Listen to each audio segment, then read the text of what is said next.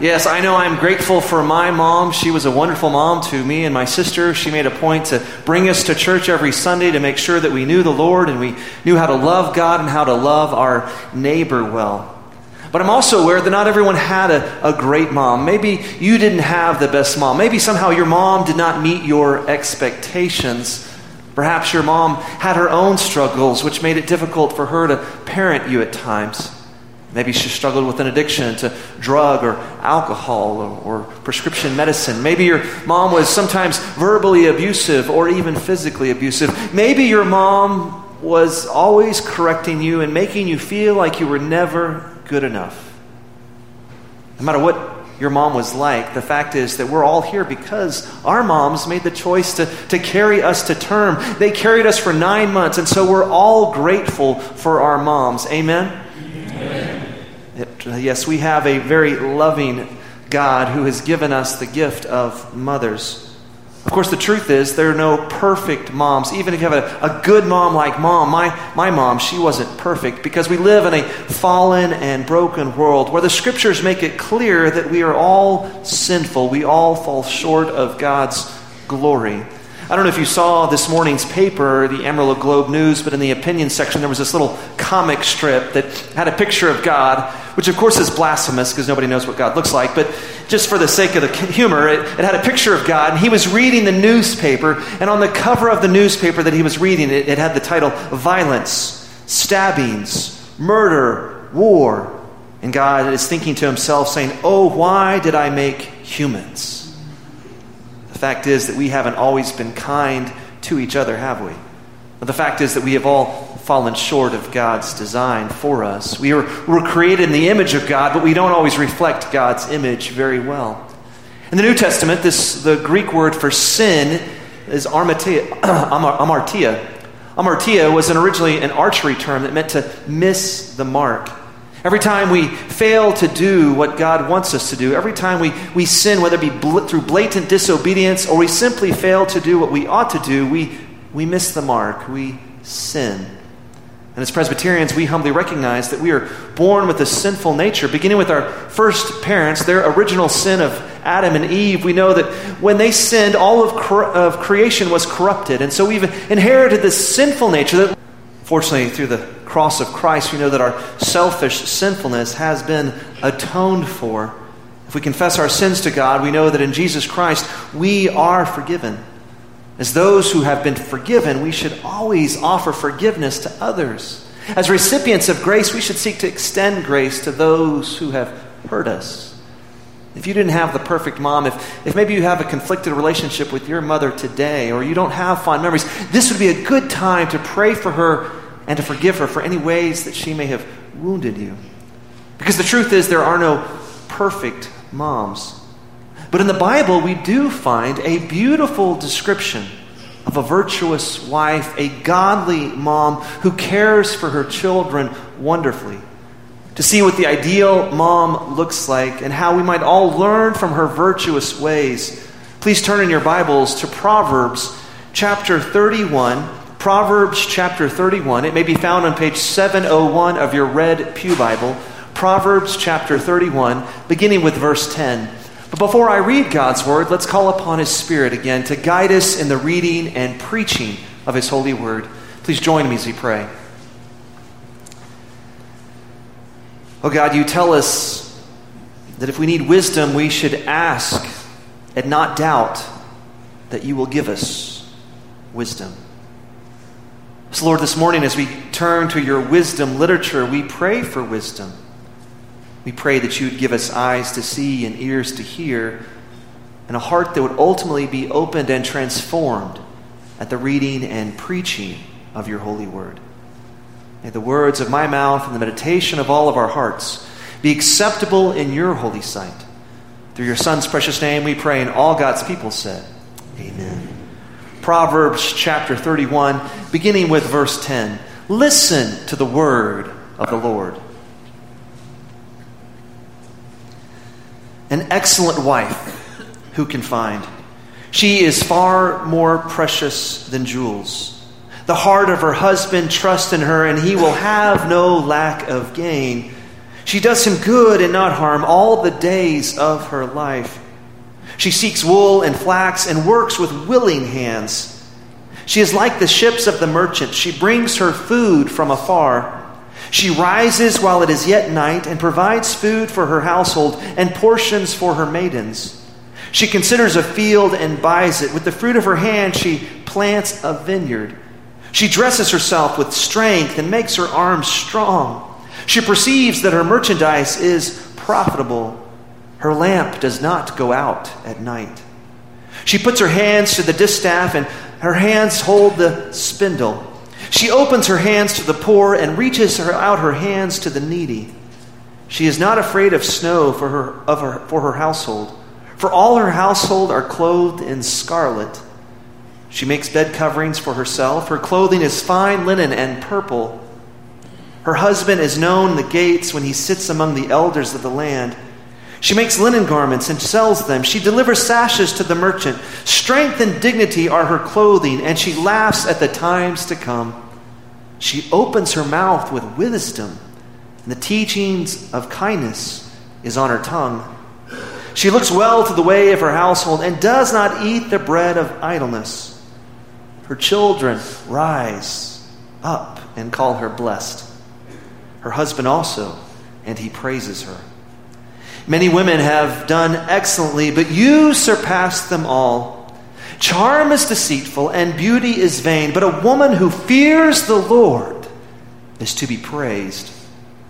Give her of the fruit of her hands, and let her works praise her in the gates. Here ends the reading of God's word. As the prophet Isaiah tells us, the grass withers and the flower fades, but the word of our Lord stands forever. This is the word of the Lord. Thanks be to God.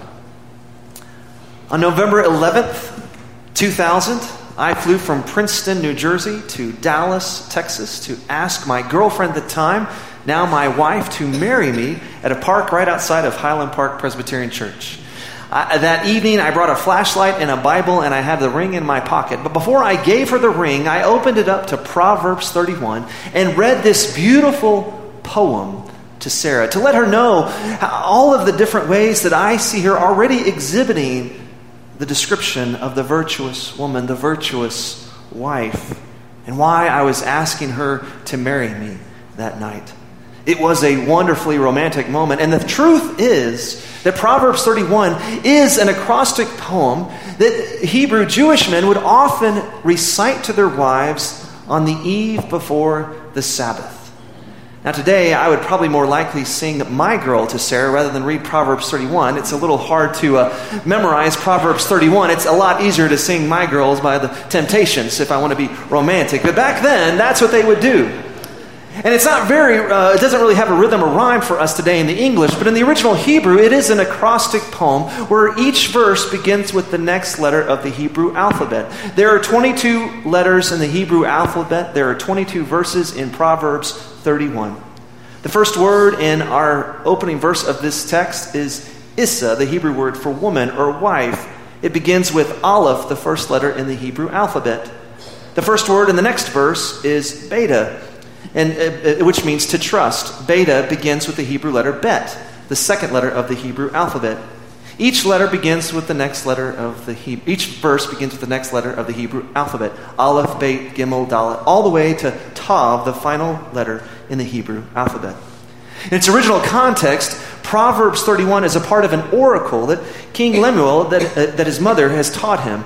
The mother has been teaching her son and in Proverbs 31, his mother warns him, specifically Proverbs 31, verse 3, his mother warns him against uh, giving his strength to women who destroy kings. It's clear that spending your energy on many women is not a good idea, but when you find the virtuous wife that we see described here, she is more precious than jewels. She does her husband good, not harm, all the days of her life. Now, I've been in the church long enough to know that oftentimes when Christian women read Proverbs 31, it can be depressing. I mean, who can live up to these kind of standards? She sounds like a workaholic, if you ask me. I mean, she's working all the time, never resting, always putting others' needs before her own. I mean, she's wearing herself out, right? I mean, let's just look again closely at Proverbs 31, verses 15 to 18. We read, She rises while it is yet night and provides food for her household and portions for her maidens. She considers a field and buys it. With the fruit of her hands, she plants a vineyard. She dresses herself with strength and makes her arms strong. She perceives that her merchandise is profitable. Her lamp does not go out at night. This woman is working all the time. She is a super mom. There's a picture of a super mom. Notice she's got 10 arms, right? 10 arms to do 10 things all at once. She's multitasking all the time. She's being the perfect wife, the perfect mom, and the perfect businesswoman. It's a little overwhelming to read this and think that somehow we're supposed to live up to this. Uh, read it again and, and see that she does all of this with, with willing hands. All of her work, her sewing, her cooking, her planting, her growing, her feeding, her selling, her buying, all of it with willing hands. She plants a vineyard, right? Do you know how hard it is to plant a vineyard in the Middle East? That is very rocky soil. They didn't have like motorized tillers that you could use to turn over the soil. You might have used an ox and a plow, but most women couldn't manage that. And so they would have had to use a shovel to plant a vineyard. This woman was working all the time. It is exhausting to read about how hard she works. How is she able to do so much? Not only does she do things for her family, but she also gives to the poor quite generously. How is she able to reach out to the needy and take care of her own family all at the same time? How is she able to do so much? I believe the answer is found in verse 30 of our text. For in verse 30, Proverbs 31, verse 30, we read, Charm is deceitful and beauty is vain but a woman who fears the Lord is to be praised. A woman who fears the Lord is to be praised.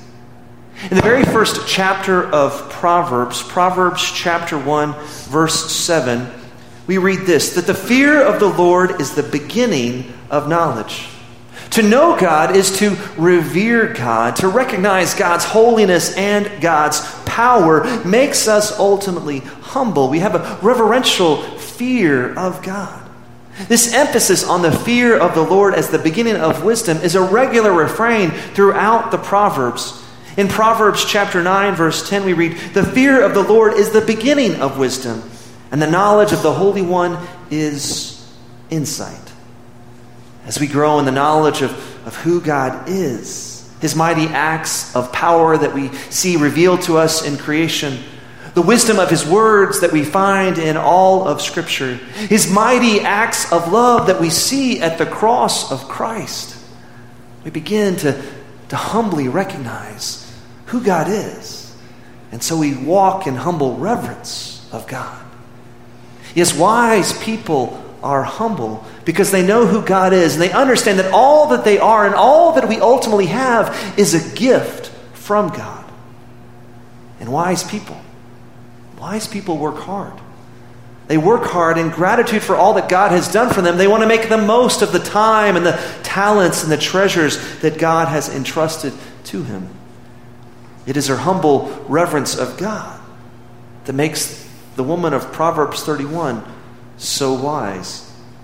In fact, most scholars agree that Proverbs 31 woman is not really a woman, it's really more of a per, uh, she really is, is, that she is a person who personifies wisdom. She is wisdom in action. It's not like she, the Lemuel's mother is describing a particular woman she knows, but rather here is wisdom personified. Listen to how a wise person lives.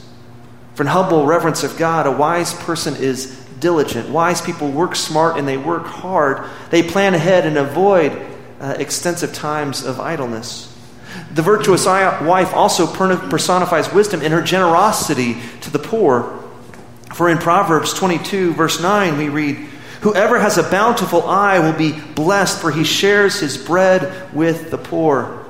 Proverbs makes it clear that God cares for the poor, and so should we. We serve a very generous God, and as Christians, we know better than anyone how generous our God is.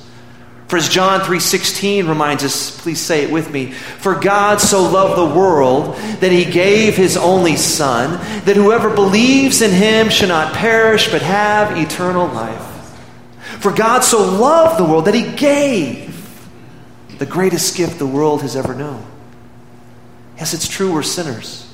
But God loves us too much to abandon us in our sin.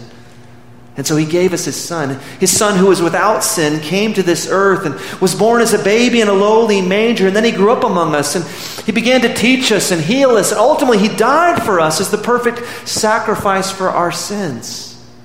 Jesus did for us what we could never do for ourselves. He lived in perfect obedience to our Heavenly Father and then died as the perfect sacrifice. He was the most virtuous person who ever lived. And then on the third day, he rose again, conquering sin and death on our behalf, so that we might have the gift of eternal life, the assurance of eternal life, if we simply believe in him. Have you made that commitment? Have you opened your heart to Jesus? On this Mother's Day, I'm reminded of my mom's mom. I used to call her Mimi. My grandmother was a very faithful Southern Baptist woman. One weekend, my sister and I were staying with her while my parents shopped in Dallas. We stayed in Kaufman, Texas at her house. And I noticed that one afternoon she was teaching my sister Psalm 23 The Lord is my shepherd, I shall not want. He makes me lie down in green pastures. I was about six years old at the time. And I, I asked her, Well, what are you doing? And she said, Well, I want to make sure that your older sister Laura knows that no matter where she is, no matter what she goes through, the Lord is with her. She, he is her good shepherd. And then she asked me, Do you know that the Lord is always with you? I said, Well, I think so. And she said, Well, have you opened your heart to Jesus? Well, now I knew who Jesus was. I had been going to the First Presbyterian Church of Midland almost every Sunday. I knew the stories of Jesus. I had a, a cognitive knowledge of Jesus, but I wasn't sure that I'd actually opened my heart to Jesus.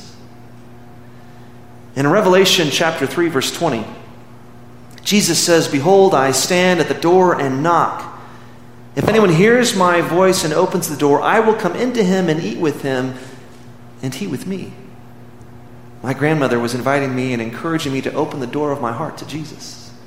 Something I hadn't actually done at that point. And so I quietly went aside to the room and she explained to me all that Jesus done for me. She drew me that classic bridge illustration, you know, the sinfulness of man over here and the holiness of God over here. And there's this great chasm that separates us. And then God sent his son with the cross that built a bridge so that we might be in a relationship with God if we simply believe in him. I wandered off to a corner of my grandmother's house and quietly prayed, said, Lord Jesus, thank you for all that you've done for me. Please come into my heart so that I might follow you. Now, I wasn't struck by lightning or light like the Apostle Paul was. It wasn't a big dramatic moment, but I did sense God's peace that day. And I re- remember distinctly going back home a few days later, I was lying in my own bed in Midland, Texas, and I had a very vivid dream. And in my dream, there was an angel at the head of my bed with blonde hair, blue eyes, wonderful wings. They've always got blonde hair and blue eyes, you know, right? I'm a brunette, right? But I, angels are never, I don't, they look more like Pam than they do me. So I saw this beautiful angel, and, and she was smiling at me. And then at the foot of my bed in my dream was Satan, like a little boy would imagine him, with the pitchfork and the red cape and the long nose and the pointy ears. And, and he was inviting me to come with him. But then the angel spoke up and said, He's with us now. You'll have to leave. And immediately he disappeared. And she smiled at me. On this Mother's Day, I know that some of you are guests with us today. I know you don't normally come to this church, but I want to make sure that you know the good news of the gospel. That Jesus has invited all of us to come to him, just to come as we are, to open the doors of our hearts so that we might be forever changed, so that we might have the assurance of eternal life, that when this life ends, we'll all be with him in paradise. Have you made that commitment? Have you opened your heart to Jesus? I'm so grateful for my Proverbs 31 grandmother who made sure that her grandson made that commitment. For when we open our hearts to Jesus and we put our trust in Him, we are told in the epistle to the Romans, Romans chapter 10, verse 9, that if you confess with your mouth that Jesus is Lord and believe in your heart that God raised Him from the dead, you will be saved. Furthermore, in the Gospel of John, in John chapter 10, Jesus is talking and he tells everyone that he is the good shepherd who lays down his life for his sheep. And then he says in John 10, verse 27, he says, My sheep hear my voice, and I know them, and they follow me. I give them eternal life, and they will never perish, and no one will snatch them out of my hand. My brothers and sisters, the good news of the gospel is that even though there are times when we may stray, when we don't always do what God would want us to do, God never lets go of us. Jesus will never let go of us. He's the good shepherd who will leave the 99 to find the one who has strayed. Yes, our God is always with us, always comforting us. Jesus says that he will be with us to the very end of the age. Nothing can separate us from the love of God that is in Christ Jesus. In reverential gratitude for God's love, God's wisdom, and God's power, the virtuous wife in Proverbs 31, she works hard, helping provide for her family, teaching other the truth of God's word, and giving to the poor. That's why she's more precious than jewels. This opening line of Proverbs 31, this poem, Proverbs 31, verse 10, that she is more precious than jewels, echoes the words of Proverbs chapter 3, verses 13 to 15, where we read about wisdom and how blessed is the one who finds wisdom. Wisdom in Hebrew is the feminine, it's a feminine noun. And the one who gets understanding, for the gain from her is better than gain from the silver, and her profit, wisdom's profit, better than gold. She, wisdom, is more precious than jewels. Does that not sound familiar? And nothing you desire can compare with her. Based on the words of Proverbs 3, we can see that Proverbs 31 woman is wisdom personified. After all, the Hebrew word for wisdom is a feminine word. The woman in Proverbs 31 is described as someone who lives out the wisdoms, all the guidance of all of Proverbs. Proverbs 31 serves as an excellent example of what wisdom looks like when it is lived out. Wise people have a holy reverence of God. And in the reverence of God, they, they work diligently. They serve their households and they help the poor in gratitude for all that God has already done for them. They bring good, not harm, to those that they know. Is that true of all of us here today?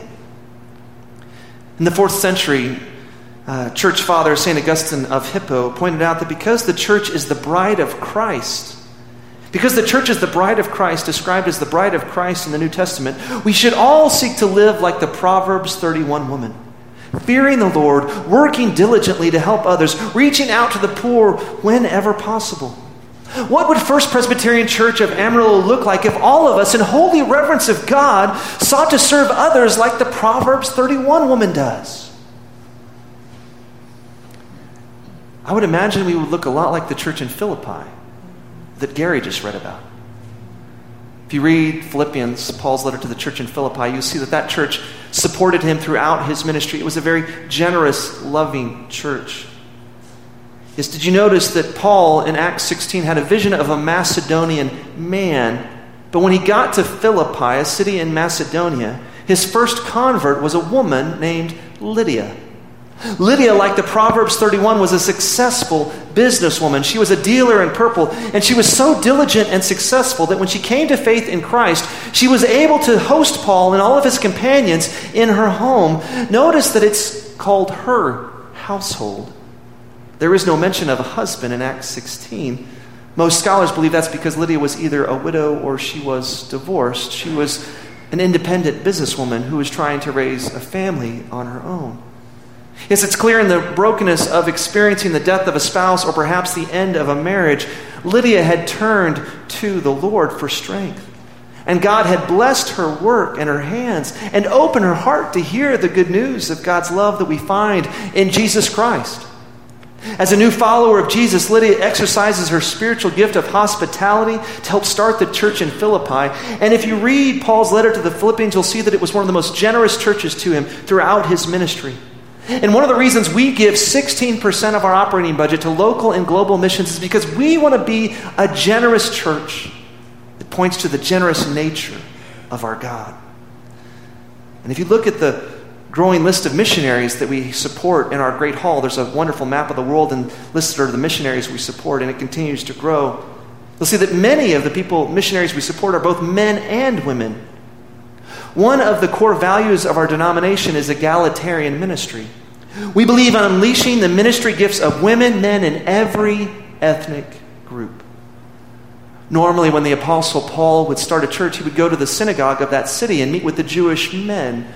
But in Philippi, he doesn't go to synagogue. Most scholars believe that's because there was no synagogue in Philippi. It was primarily a Gentile city, and you had to have at least 10 Jewish men to have a synagogue. And so he goes to a river where he believes there might be some people praying, and sure enough, there are some women praying. And even though God had given a vision of a Macedonian man, it's a woman's heart that he opens and helps start that church in Philippi with. And not just any woman, but she's a Gentile woman. For she's described as a worshiper of God, which means she wasn't raised Jewish, but later in life became a follower of Yahweh, a follower of the Lord, the God of Israel. This highlights the fact that God wants to use everybody to help do the work of his kingdom men, women, people from every ethnic group. Earlier, we read that literally God opened the heart of Lydia to hear the message of Paul, and in response to God's grace, like the Proverbs 31 woman, Lydia wisely and reverently seeks to use her time, talents, and treasures to help start this church. As the bride of Christ, St. Augustine reminds us that we should all seek to live like the Proverbs 31 woman, wisely, making the most of the time that we have in reverential fear of God and gratitude for God's love. May we all seek to use our time, talents, and treasures to help do the work of God's kingdom so that one day our Lord will look at us and say, Well done, good and faithful servant. You have been faithful with a few things. I will put you in charge of many things. Come and share the joy of your master's happiness. Please join me as you pray. Gracious and loving God, we thank you that you're the God who is with us and for us in Jesus Christ. We thank you for the example we're given of wisdom personified in the Proverbs 31 woman. Oh God, we pray that by your Spirit we might reverentially walk in fear and humble reverence of you. And we might seek to do all that we can with the time, the talents, and the treasures that you've entrusted to us. That we might do everything we can, just as Lydia did, to help grow your kingdom. Oh God, guide us all as we seek to use our talents and treasures and time